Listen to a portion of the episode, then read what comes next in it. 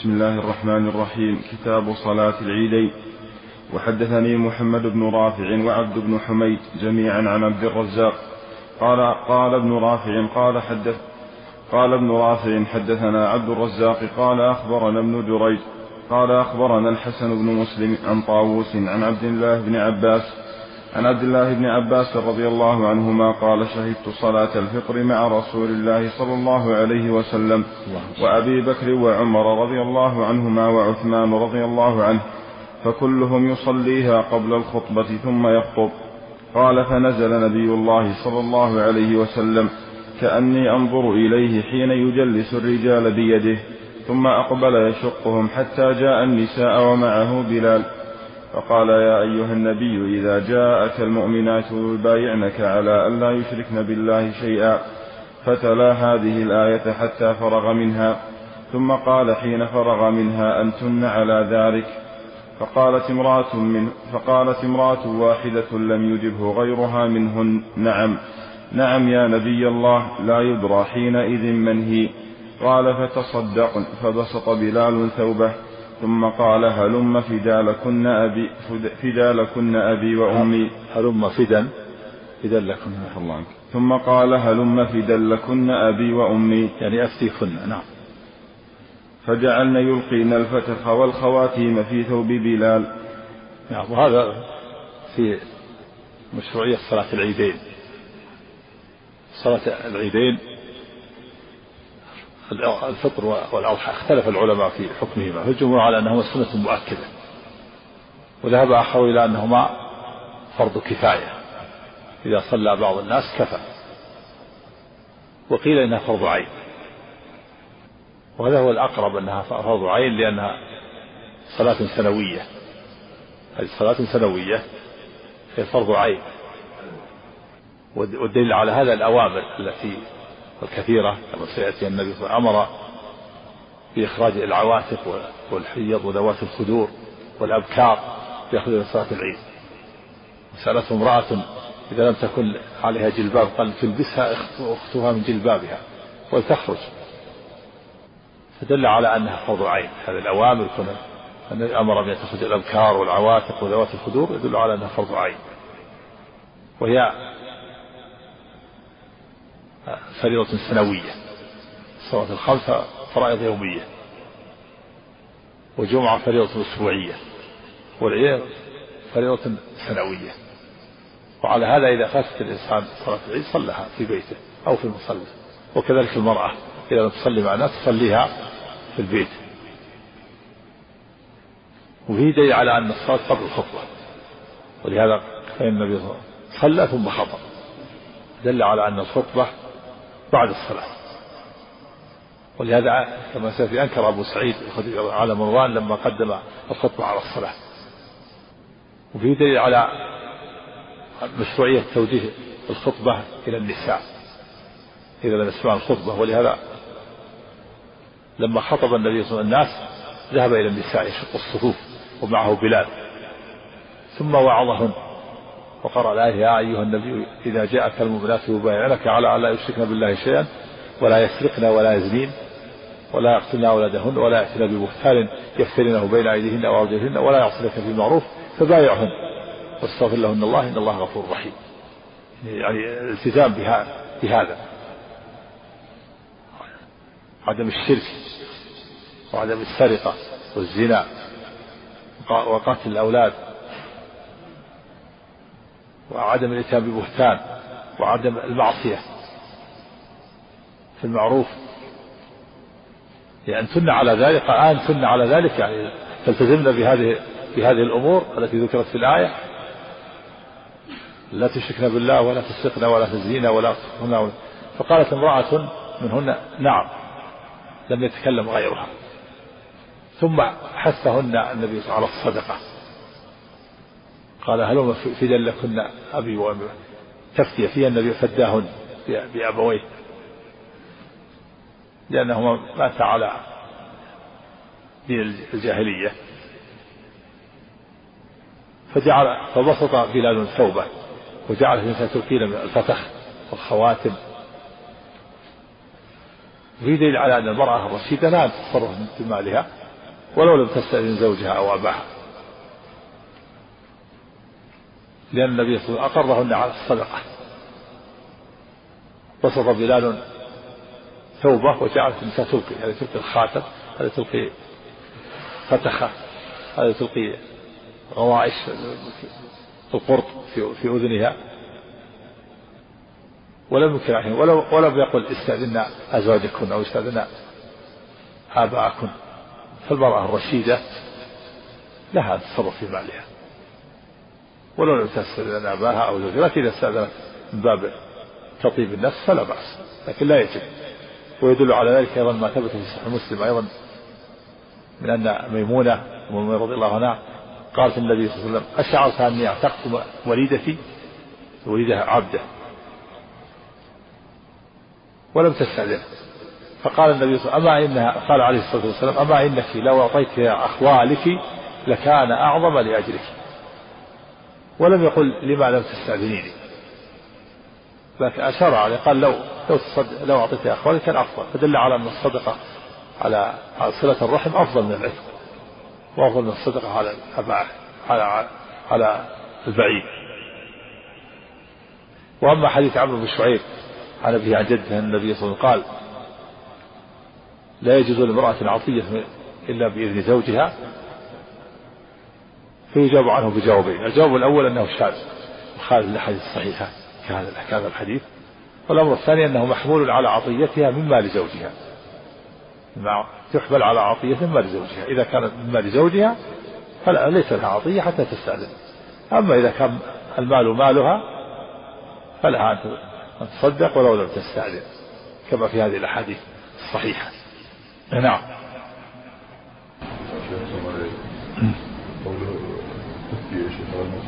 نعم نعم قال ايش قال فتصدقن فبسط بلال ثوبه ثم قال هلم لكن أبي وأمي محتمل كلام بلال لكن النبي صلى الله عليه وسلم فدى فدى سعد بن وقاص فد الزبير نعم نعم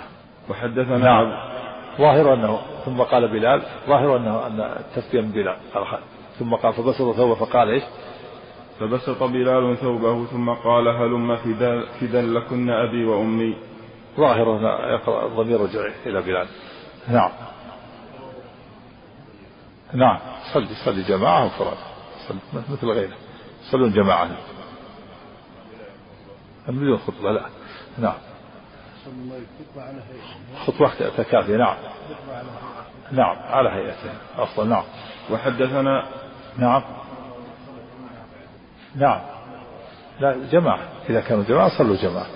وإن كان واحدة صلى واحدة نعم وحدثنا أبو بكر بن أبي شيبة وابن أبي عمر قال أبو بكر حدثنا سفيان بن عيينة قال حدثنا أيوب قال سمعت عطاء قال سمعت ابن عباس رضي الله عنهما يقول أشهد على رسول الله صلى الله عليه وسلم لصلى قبل الخطبة قال ثم خطب فرأى أنه لم يسمع النساء فأتاهن فذكرهن ووعظهن فذكرهن ووعظهن وأمرهن بالصدقة وبلال قائل بثوبه فجعلت المرأة تلقي الخاتم والقرص والشيء نعم قرص ما يكون في الأذن وفي دليل على أنه توجه الموعظة إلى النساء إذا اذا لم يسمعن الخطبة أما إذا سمعوا الخطبة فلا حاجة لا تسمع عن طريق مكبر الصوت يكفي لكن في الأول كانت النساء بعيدة ولا ولا تسمع ولهذا خصه النبي صلى الله عليه وسلم خاصة بعد بعد موعظة الرجال بعد الخطبة نعم وفي دليل على أن الخطبة بعد الصلاة ولهذا صلى ثم خطب خلاف الجمعة عكس الجمعة الجمعة الخطبة أولا ثم الصلاة والعيد الصلاة أولا ثم الخطبة أما الاستسقاء فإنه يجوز الأمران يجوز الأمرين جاء ما يدل على أن النبي صلى ثم خطب وجابدوا عن الخطر ثم صلى لكن الآن العمل على أنها كصلاة العيد قدم الصلاة نعم وحدثنيه أبو الربيع الزهراني قال حدثنا حماد بن زيد حاء وحدثني يعقوب الدورقي قال حدثنا إسماعيل بن إبراهيم كلاهما عن أيوب بهذا الإسناد نحوه وحدثنا إسحاق بن إبراهيم شيخ الإسلام رحمه الله أن صلاة العيد فرض عين اختار شيخ الاسلام رحمه الله للأوامر هذه الأوامر الأوامر هذه قوية إخراج العواتق وذوات الخدور أمرهن والمخبآت ما تخرج أبدا مخبأة في الستر ومع ذلك أمر بإخراجها ولما قالت امرأة وصل المرأة ليس لها جلباب قال تلبسها أختها من جلبابها ولتخرج ولتشهد الخير ودعوة المسلمين نعم وحدثنا إسحاق بن إبراهيم ومحمد بن رافع قال ابن رافع حدثنا عبد الرزاق قال أخبرنا ابن دريد قال أخبرني عطاء عن جابر بن عبد الله رضي الله عنهما قال سمعته يقول إن النبي صلى الله عليه وسلم قام يوم الفطر فصلى فبدأ بالصلاة قبل الخطبة ثم خطب الناس فلما فرغ نبي الله صلى الله عليه وسلم نزل وأتى النساء فذكرهن وهو يتوكأ على يد بلال وبلال باسق ثوبه يلقين, يلقين النساء صدقة قلت لعطاء زكاة يوم الفطر قال لا ولكن صدقة يتصدقن بها حينئذ تلقي المرأة فتخها ويلقين ويلقين قلت نعم. لا. يلقين صدقة ويلقين يلقين النساء هذه على اللغات قليلة ثم زوجة أكلون البراغيث فيلقي النساء الجمع بين الظاهر والمنظر ومن مثل قوله تعالى وأسر النجوى الذين ظلموا ومن قول صلى الله عليه وسلم يتعاقب فيكم ملائكة بالليل وملائكة بالنهار اللغة الكثيرة يتعاقب فيكم وأسر لكن في القرآن الكريم وأسر النجوى هنا يلقينا أصلا يلقي يلقي النساء فجمع بين الظاهر والمظهر بين الضمير النون وبين النساء نعم على لغة قليلة تسمى لغة أكلون البراغيث نعم قلت لعطاء أحقا على الإمام الآن أن يأتي النساء حين يفرغ فيذكرهن فيذكرهن قال إي لعمري إن ذلك لحق عليهم وما لهم لا يفعلون ذلك إي لعمري باب التأكيد ليست قصر تأكيد الكلام نعم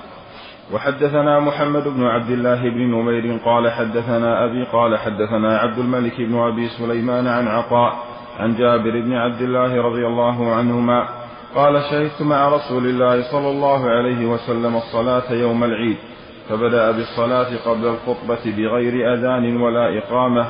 ثم قام متوكيا على, يد على بلال فأمر بتقوى الله وحث على طاعته ووعظ الناس وذكرهم ثم مضى حتى أتى النساء فوعظهن وذكرهن فقال تصدقن فإن, فإن أكثركن حطب جهنم فقامت امرأة من, سقة من سقة النساء سفعاء الخدين فقالت لم يا رسول الله قال لأنكن تكثرن الشكاه وتكفرن العشير قال فجعلنا يتصدقن من حليهن يلقين في ثوب بلال من أقرطتهن وخواتمهن اثنين جم قرط وهو ما يكون في الأذن وفيه أن الخطيب يأمر بتقوى الله يسلم بتقوى الله ويعظهم وكذلك يعظ النساء يقول قامت امرأة سقعاء الخدين لأنها يعني كاشفة رأى وجهها هذا يجاب عنه بجوابين الجواب الأول أنها من أنها من القواعد قد تكون من العجائز القواعد والجواب الثاني أن هذا قبل قبل الحجاب قبل نزول الحجاب إما أنها من القواعد عجوز من القواعد والله تعالى والقواعد من النساء التي لا يرجون نكاحا فليس عليهن جناح أن يضعن ثيابهن غير متبرجة بزينة أو أن هذا قبل الحجاب الحجاب ما شرع السنة السابعة من الهجرة متأخر ايش قامت امرأة سفع الخدين نعم فقامت امرأة من سقة النساء سفع الخدين فقالت لم يا رسول الله قال لأنكن تكثرن الشكاة وتكفرن العشير قال فجعلن يتصدقن من حليهن يلقين في ثوب بلال من أخرطتهن وخواتمهن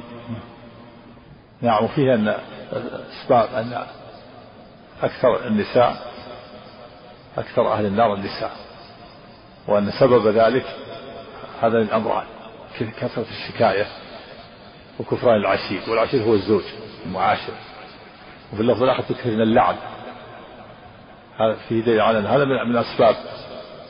من أسباب دخول النار كثرة اللعن والشكاية وكفران العشير يعني الزوج فالنساء أكثر أهل النار وهن أيضا أكثر أهل الجنة النساء أكثر أهل الجنة وأكثر أهل النار أكثر أهل النار لأنهن يعملن الأسباب التي تكون سببا في دخول النار ككثرة اللعن والشكاية والعشير وكنا أكثر أهل الجنة لأن معهن الحور العين ولكل ولكل واحد من أهل الجنة زوجتان كل واحد وليس في الجنة أعزب كل واحد من أهل الجنة له زوجتان هذا عام هذا يعني شيء عام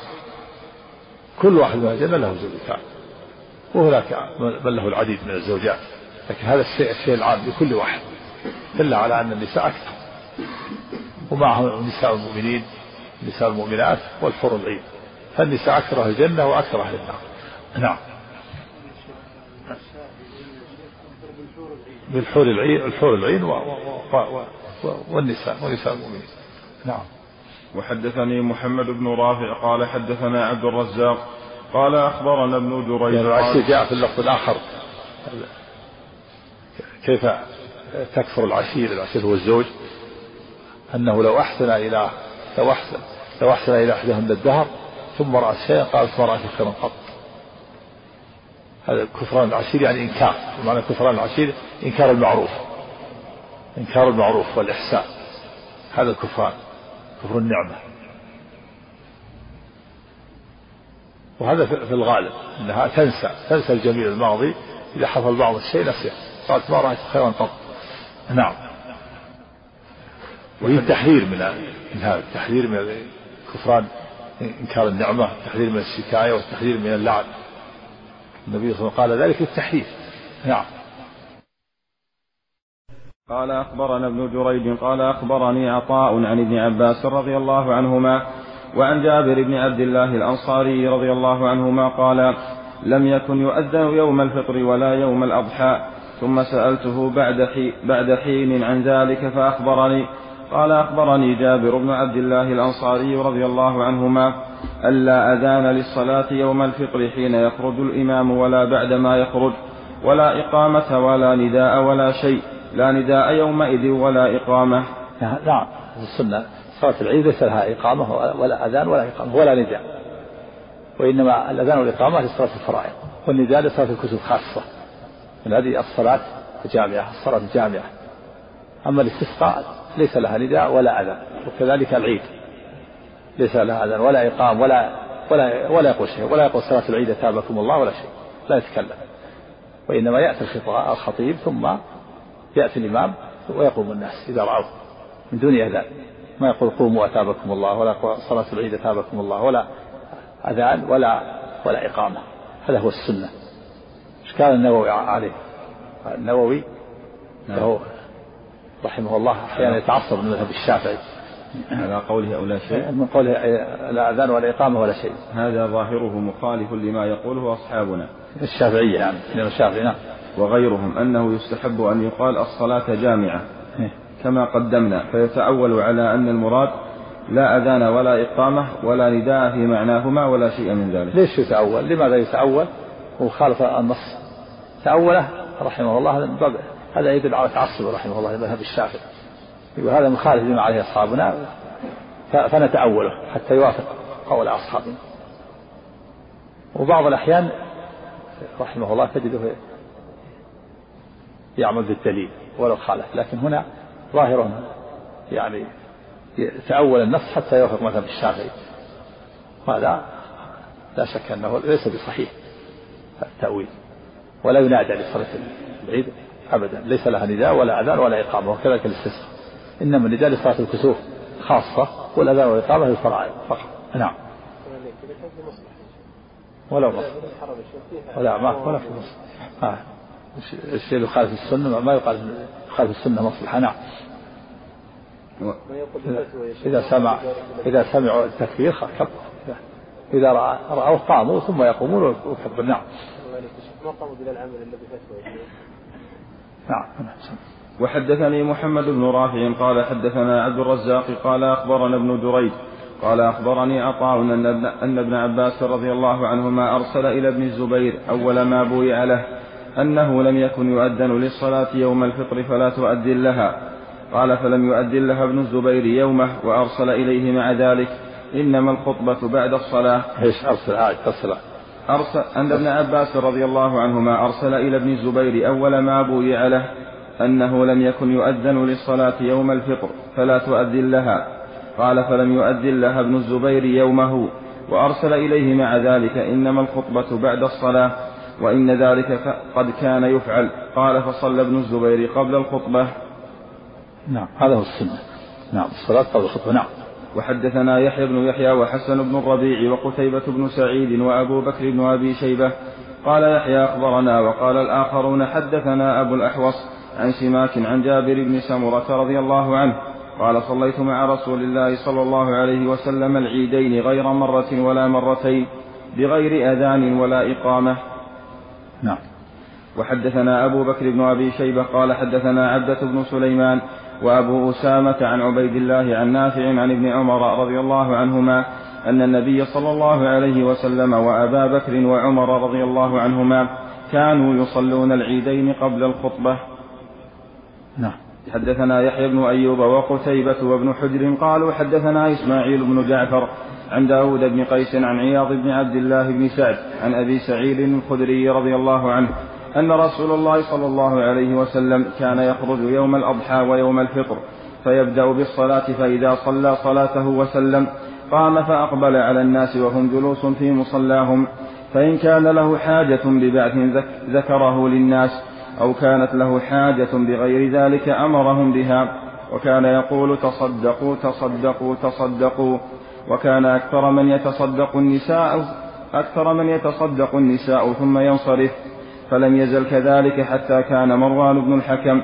فخرجت مخاصرا مروان حتى أتينا المصلى يعني مت... مخ... يعني متماشي معه يمشي معه نعم فإذا كثير بن الصلت قد بنى منبرا من طين ولب فإذا مروان ينازعني يده كأنه يجرني نحو المنبر وأنا أجره نحو الصلاة فلما رأيت ذلك منه قلت أين الابتداء بالصلاة فقال لا يا أبا سعيد قد ترك ما تعلم قلت كلا والذي نفسي بيده لا تأتون بخير مما أعلم ثلاث مرات ثم انصرف نعم إذا أبا سعيد أنكر عليه قال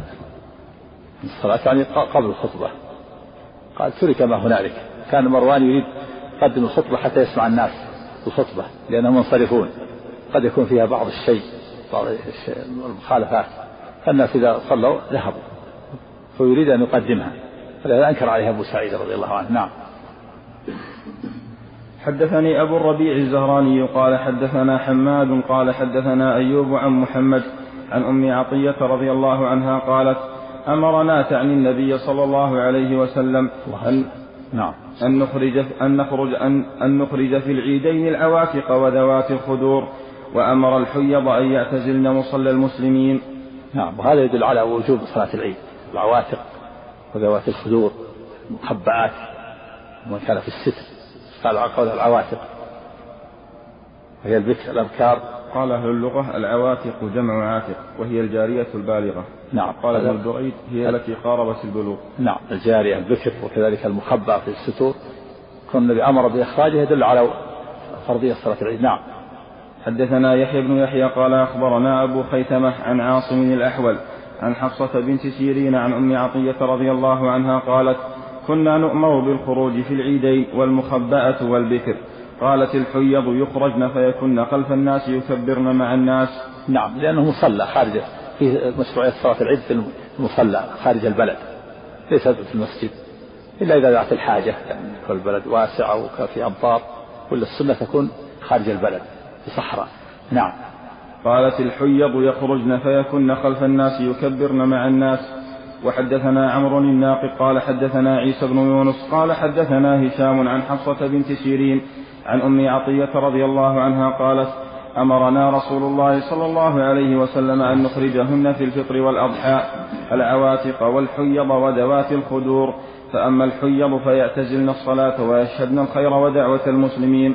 قلت يا رسول الله إحدانا لا يكون لها جلباب قال لتلبسها أختها من جلبابها نعم هذا يدل على الوجوب تلبسها من جلبابها والحياة تكون خلف الناس كبرنا ويسعدنا الخير خلف النساء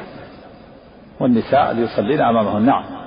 وحدثنا عبيد الله بن معاذ العنبري قال حدثنا أبي قال حدثنا شعبة عن عدي عن سعيد بن جبير عن ابن عباس رضي الله عنهما أن رسول الله صلى الله عليه وسلم خرج يوم أضحى أو فطر فصلى ركعتين لم يصل قبلها ولا بعدها ثم أتى النساء ومعه بلال فأمرهن بالصدقة فجعلت المرأة تلقي خرصها وتلقي سخابها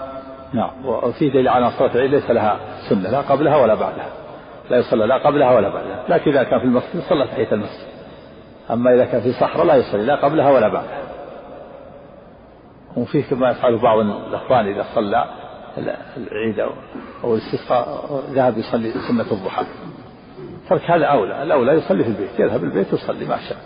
أما يصلي بعد صلاة العيد إذا كان يصلي الضحى أو يصلي بعد بعد الاستسقاء يصلي في المسجد ترك هذا أولى ينصرف ويصلي في البيت هذا الأفضل نعم ها؟ ولا في البيت أفضل في البيت أفضل نعم وحدثنيه عمرو الناقد قال حدثنا ابن إدريس حاء وحدثني أبو بكر بن نافع ومحمد بن بشار جميعا عن غندر كلاهما عن شعبة بهذا الإسناد نحوه حدثنا يحيى بن يحيى قال قرأت على مالك عن ضمرة بن سعيد المازني عن عبيد الله بن عبد الله أن عمر بن الخطاب رضي الله عنه سأل أبا واقد الليثي ما كان يقرأ به رسول الله صلى الله عليه وسلم في الأضحى والفطر فقال كان يقرأ فيهما بقاف والقرآن المجيد واقتربت الساعة وانشق القمر نعم سنة قراءة هاتين السورتين في صلاة العيد بما فيهما من الموعظة والتذكير بالقيامة وأهوال يوم القيامة وأقسام الناس نعم وحدثنا إسحاق بن إبراهيم قال أخبرنا أبو عامر العقدي قال حدثنا فليح عن ضمرة بن سعيد عن عبيد الله بن عبد الله بن عتبة عن أبي واقد الليثي رضي الله عنه قال سألني عمر بن الخطاب رضي الله عنه عما قرأ به رسول الله صلى الله عليه وسلم في يوم العيد اللهم فقلت باقتربت الساعة وقاف والقرآن المجيد نعم حدثنا أبو بكر بن أبي شيبة قال حدثنا أبو أسامة عن هشام عن أبيه عن عائشة رضي الله عنها قالت دخل علي أبو بكر وعن طرح على حيث عائشة نعم نعم المصلى المصلى صحراء قريبة من البلد ما ليس ليس له سنة ما ما في سنة ما في ما في حيث مسجد ما يسمى مسجد تجلس إذا جئت تجلس الحية نعم ما في مال لأنه ما مسجد تكون بس خلف الناس خلف المصلي خلف المصليات لأنه ما ما له حكم مسجد تأتي الحية ولا بأس خلاف المسجد المسجد ما تدخل الحائط إلا كما قال الله تعالى والجنوب ولا جنوب إلا عابر سبيل مرور فقط أما مكث في المسجد ما يجوز للحائض ولا للجنوب نعم ها خطبة خطبتان لم يأتي ما يدل على هذا لكن العلماء قاسوا على خطبتي الجمعة نعم نعم ها في ها ايش لا تأتون بخير مما أعلم إيه الصافي يعني تركه ما في انه صلى جلس يعني جلس يعني انكر عليه قال, قال ترك ما تعلم قال لا تاتون بخير مما اعلم اللي اعلمه هو السنه وانتم احدثتم نعم ثم صار يعني تركه ما, ما في حيله جره تماشى وهي جره مروان يجر مروان يريد يصلي ومروان يجره الخطبه غلبه مروان وخطب نعم بسم الله الرحمن الرحيم الحمد لله رب العالمين والصلاة والسلام على نبينا محمد قال الإمام مسلم رحمه الله تعالى حدثنا أبو بكر بن أبي شيبة قال حدثنا أبو أسامة عن هشام عن أبيه عن عائشة رضي الله عنها قالت قالت دخل علي قالت دخل علي أبو بكر وعندي جاريتان من جوار الأنصار تغنيان تغنيان بما تقاولت به الأنصار يوم بعاث قالت وليستا بمغنيتين فقال أبو بكر أبي مزمور, أبي مزمور, أبي مزمور الشيطان في بيت رسول الله صلى الله عليه وسلم وذلك في يوم عيد فقال رسول الله صلى الله عليه وسلم يا أبا بكر إن لكل قوم عيدا وهذا عيدنا وحدثناه يحيى بن يحيى, بن يحيى وأبو كريب جميعا عن أبي معاوية عن هشام بهذا الإسناد وفيه جاريتان تلعبان بدف حدثني هارون بن سعيد الأيلي قال حدثنا ابن وهب قال أخبرني عمرو أن ابن, أن ابن شهاب حدثه عن عروة عن عائشة رضي الله عنها أن أبا بكر رضي الله عنه دخل عليها وعندها جاريتان في أيام منى تغنيان وتضربان ورسول الله صلى الله عليه وسلم مسجم في بثوبه فانتهرهما أبو بكر فكشف رسول الله صلى الله عليه وسلم عنه وقال دعهما يا أبا بكر فإنهما فإنها أيام عيد وقالت رأيت رسول الله صلى الله عليه وسلم نعم. يسترني بردائه وأنا أنظر إلى الحبشة وهم يلعبون وأنا جارية فاقدروا قدر الجارية العربة فاقدروا فاقدروا قدر الجارية العربة الحديثة السن وحدثني أبو الطاهر قال أخبرنا ابن وهب قال أخبرني يونس عن ابن شهاب عن عروة بن الزبير قال قالت عائشة رضي الله عنها والله لقد رأيت رسول الله صلى الله عليه وسلم يقوم على باب حجرتي والحبشة يلعبون بحرابهم في مسجد رسول الله صلى الله عليه وسلم يسترني بردائه لكي أنظر, لكي أنظر إلى لعبهم ثم يقوم من أجلي حتى أكون أنا التي أنصرف فاقدروا قدر الجارية الحديثة, الحديثة السن حريصة على اللهو حدثني هارون بسم الله الرحمن الرحيم الحمد لله رب العالمين والصلاة والسلام على أشرف الأنبياء والمرسلين نبينا محمد وعلى آله وصحبه أجمعين أما بعد فهذه الأحاديث وأمثالها احتج بها أهل العلم على جواز غناء الجواري والنساء في الأعياد والأعراس إذا لم يكن عندهم رجال والغناء لا محذور فيه ولا مزمار وفيه جواز ضرب الدف جواز ضربهن بالدف إذا إذا لم يكن فيه صلصلة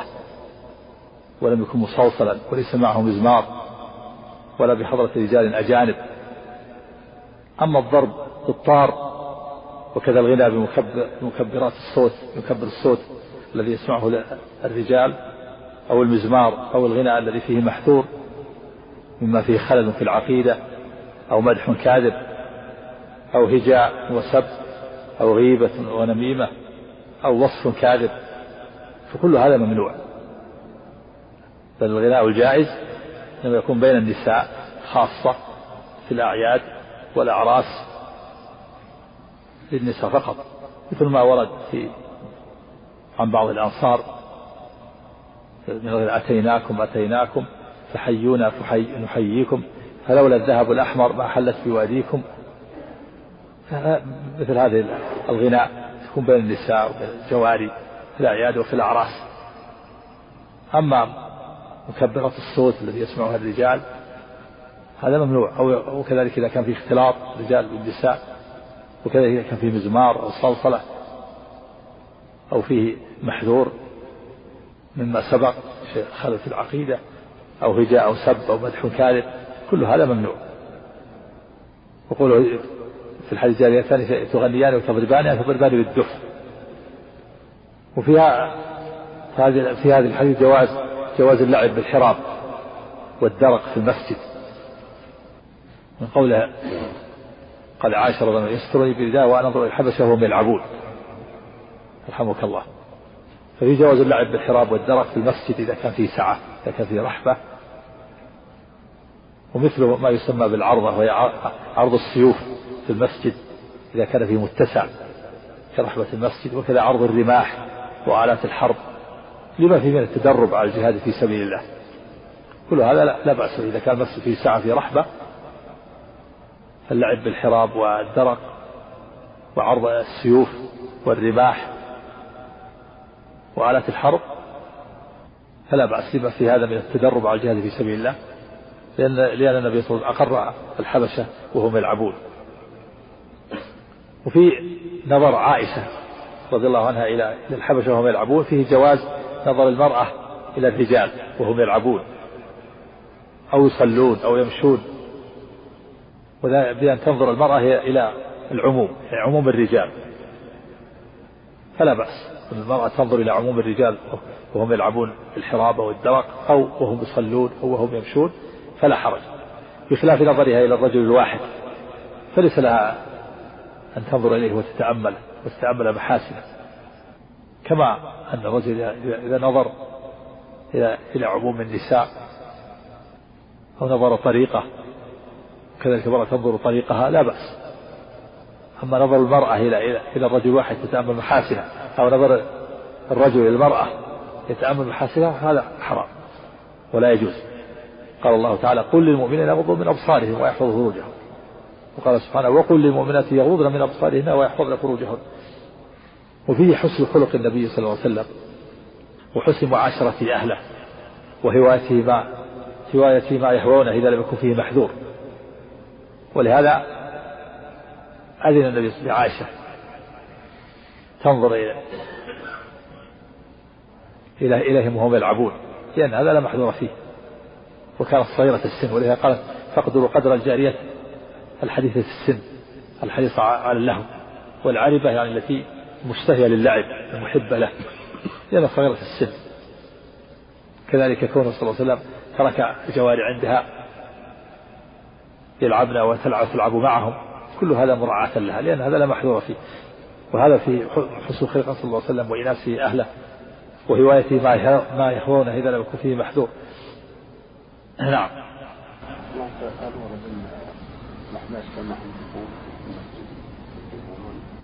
لا يلعبون بالحراب بالحراب بالحراب والدرق تفوه مع الجواري جوالي نعم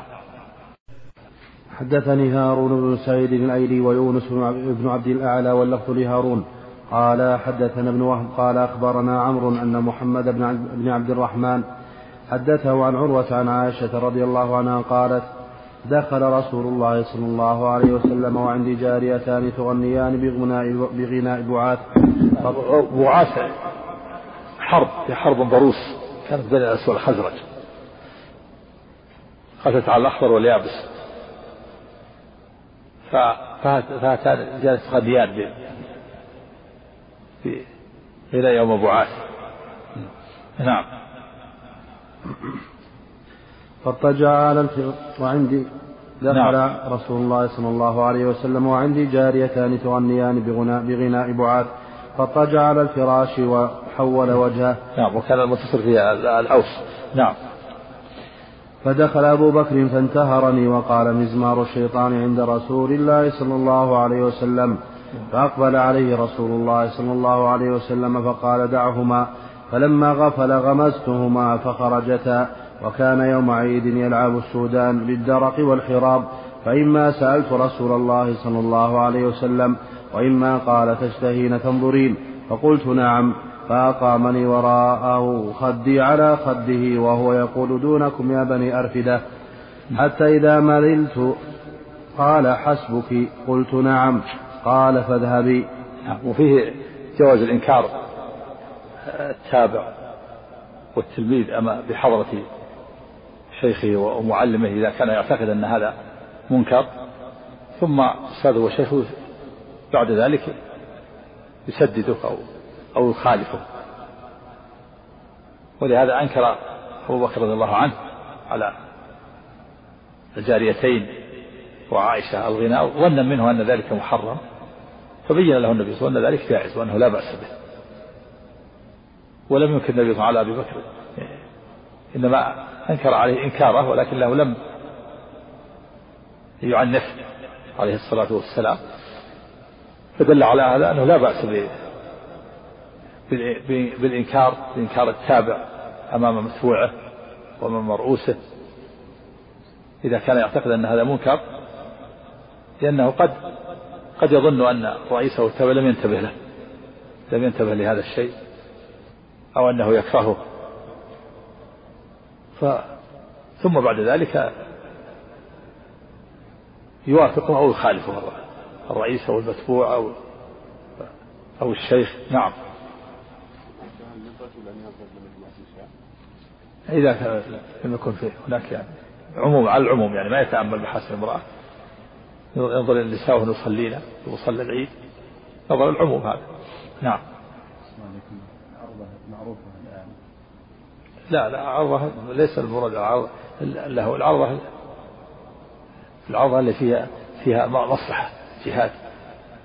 عرض الرماح والسيوف نعم نعم نعم لا للنساء ولهذا ليس خاصة ولهذا قال العلماء ويسن إعلان النكاح والضرب والضرب فيه بالدف للنساء هذا من النساء خاصة نعم عرض السيوف مجرد عرض السيوف أو فيه صوت نعم عرض نعم عرض عرض لا عرض الأصل عرض هذا هو الأصل عرض لو كان فيه غناء مع المحذور فيه لا بأس إذا كان مثل ما أغنى الأنصار قال والله لو الله ما اهتدينا ولا صمنا ولا صلينا فأنزل سكينة علينا وثبت الأقدام إلا لاقينا هذا أيضا يقول في حفر الخندق في الجهاد لا بأس نعم وخلق للنساء والرجال نعم معروف أنه للنساء إنما جاء إنما جاء الرخصة فيه للنساء نعم حدثنا زهير بن حرب قال حدثنا جرير عن هشام عن أبيه عن عائشة رضي الله عنها النبي قال قال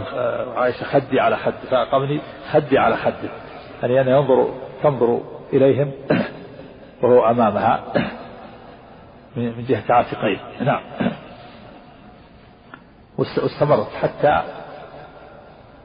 حتى ملت ولذا قالت حتى إذا مللت قال حسبك يعني يكفيك قلت نعم قال فاذهبي نعم حدثنا زهير بن حرب قال حدثنا جرير عن هشام عن أبيه عن عائشة رضي الله عنها قالت جاء حبش يزفنون في يوم عيد في المسجد فدعاني النبي صلى الله عليه وسلم يعني يرقصون يزفنون على على هيئة الرقص يعني توثب بالسلاح واللعب يعني على محمول على توثبهم بالسلاح يشبه الرقص يقفزون و يعرضون نعم قال جاء حبش يزفنون في يوم عيد في المسجد فدعاني النبي صلى الله عليه وسلم فوضعت راسي على منكبه فجعلت انظر الى لعبهم حتى كنت انا التي انصرف حتى كنت انا التي انصرف عن النظر اليهم وحدثنا يحيى بن يحيى قال اخبرنا يحيى بن زكريا بن ابي زائده حاء وحدثنا ابن نمير قال حدثنا محمد بن بشر كلاهما عن هشام بهذا الإسناد ولم يذكرا في المسجد وحدثني إبراهيم بن دينار وعقبة بن مكرم وعقبة بن مكرم العمي وعبد بن حميد كلهم عن أبي عاصم واللفظ لعقبة قال حدثنا أبو عاصم عن ابن جريج قال أخبرني عطاء قال أخبرني عبيد بن عمير قال أخبرتني عائشة رضي الله عنها أنها قالت للعابين وددت أني أراهم قال فقام رسول الله صلى الله عليه وسلم اللي يلعبون في الحبش يعني صيغة مبالغة لعابين هم الحبش الذي يلعبون في المسجد نعم وقمت على الباب أنظر بين أذنيه وعاتقه وهم يلعبون في المسجد قال عطاء فرس أو حبش قال فرس يعني من الفرس من الفرس أو الحبش فرس نعم فرس أو حبش قال وقال لابن عتيق بل حبش وحدثني محمد والأمر بين بين أذنيه في التثنية يعني مرة بين هذه الأذن والعاتق ومرة بين الأذن الأخرى والعاتق الآخر مرة تنظر من هنا كان كتف الأيمن ومرة تنظر من الكتف الثاني هذا في حسن الخلق عليه الصلاة والسلام وسماحه لها نعم لأن هذا مباح وهي جارية حديث السن هي مرة تنظر بين أذنيه مرة من جهة الكتف الأيمن ومرة من جهة الكتف الثاني مرة من هنا ومرة من هنا تضع رأسها على كتفه وتنظر إليه وهو أمامه ومرة تضع رأسها على كتفه الأيسر عليه الصلاة والسلام نعم وحدثني محمد بن رافع وعبد بن حميد قال عبد أخبرنا وقال ابن رافع حدثنا عبد الرزاق قال أخبرنا معمر عن الزهري عن ابن المسيب عن أبي هريرة رضي الله عنه قال بينما الحبشة يلعبون عند رسول الله صلى الله عليه وسلم بحرابهم إذ دخل عمر بن الخطاب فهو إلى الحصباء يحسبهم يحسبهم بها فقال رسول الله صلى الله عليه وسلم دعهم يا عمر نعم هذا من باب الإنكار عمر أنكر عليه يحسبهم بالحصبة يعني الحصبة الصغار يحسبهم إنكارا عليهم مثل ما فعل أبو بكر رضي الله عنه ظنا منه أن ذلك لا يجوز فالنبي صلى الله عليه وسلم قال دعهم يا عمر اتركهم ما فعلوا شيئا منكر فعلوا أمرا مباح في رحبة المسجد واسعة فيه تدرب تمرن على السلاح والجهاد فعمر رضي الله عنه حصبهم يعني يرميهم بالحصبة الصغار وهي الحصى الصغار إنكارا منه كما أنكر أبو بكر على الجاريتين شو كلام النووي عليه قول دخل عمر بن الخطاب قال دخل قوله دخل عمر بن الخطاب رضي الله عنه فهو بيده الحصباء يحسبهم الحصباء ممدود هي الحصى الصغار ويحسبهم بكسر الصاد أي يرميهم بها وهو محمول على أن هذا لا يليق بالمسجد وأن النبي صلى الله عليه وسلم لم يعلم به والله أعلم هذا ليس بصحيح كلام بل فالمحمول على أن عمر ظن أن لعبهم ممنوع في المسجد فأمره النبي صلى الله عليه وسلم بتركه محمول على أن عمر ظن أن لعبهم ممنوع في المسجد فأمره النبي صلى الله عليه وسلم بتركه هذا غريب من النووي رحمه الله كيف يحمل على هذا يكون محمول على هذا لا يقبل المس نعم يعني محمول الصواب انه محمول على ان عمر ظن ان هذا ممنوع وانه لا لا يجوز فبين له النبي صلى الله عليه وسلم امره النبي تركه وان هذا لا محذور فيه نعم كون كون النبي لم يعلم به كيف هذا؟ الرسول يشاهدهم عائشه تنظر اليهم من بين كتفيه ولم يعلم به والأحاديث الأخرى الكثيرة التي صرحت بأنهم يلعبون بحضرة النبي صلى الله عليه وسلم فهذا من العجائب اختلاف الناس في الأفهام محمول على النبي لم يعلم بهذا والأحاديث صريحة فيما سبق أنه أنه أقرهم على هذا وهم يلعبون وعائشة تنظر إليهم وهو بين بين كتفيه من هنا ومن هنا نعم كتاب نعم في رحبة في رحبة المسجد نعم نعم نعم عرض بالسيوف إيه، لا لا بأس إذا كان ما فيها محذور يعني خارج المسجد من باب إذا جالس في المسجد جالس خارج المسجد من باب الأولى العرضة فيها مصلحة فيها تدرب على الجهات تمرن طيب نعم نعم لا لا بدون من دون بدون دف عرضة بدون دف نعم أخ يسأل أن يقول عرضها في وقت في الوقت الحاضر نعم يقول عرضة السيوف يقول لا بأس عرضة السيوف لا بأس نعم كتاب صلاة الاستسقاء نعم سم. سم.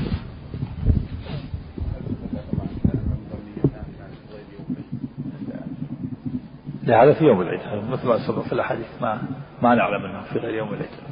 ولهذا قال النبي دعهما يا ابا فإن فإنها أيام وعيد التعليل التعليل يدل على على أن أيام العيد لها خصوصية قال دعهما يا أرض فإنها أيام وعيد نعم نعم نعم ظاهر تعليل النبي يقول دعهما يا أرض فإنها أيام عيد ظاهره أن هذا خاص بأيام يوم العيد الأعراس الأعراس كذلك جاء فيها في الأعراس بين النساء الجواري مثل ما جاء في الحديث كان كانت الأنصار يرد أتيناكم أتيناكم تحيون نحييكم فلولا الذهب الأحمر ما حلت بواديكم كلمة غناء غناء بين النساء فيما يتعلق بالزوج وما يتعلق بالزوجة شيء لا محذور فيه ليس فيه كذب مدح كاذب ولا ولا قول باطل ولا غناء ولا هجاء ولا سب كلمات في مدح الزوج وقبيلته وما أشبه ذلك نعم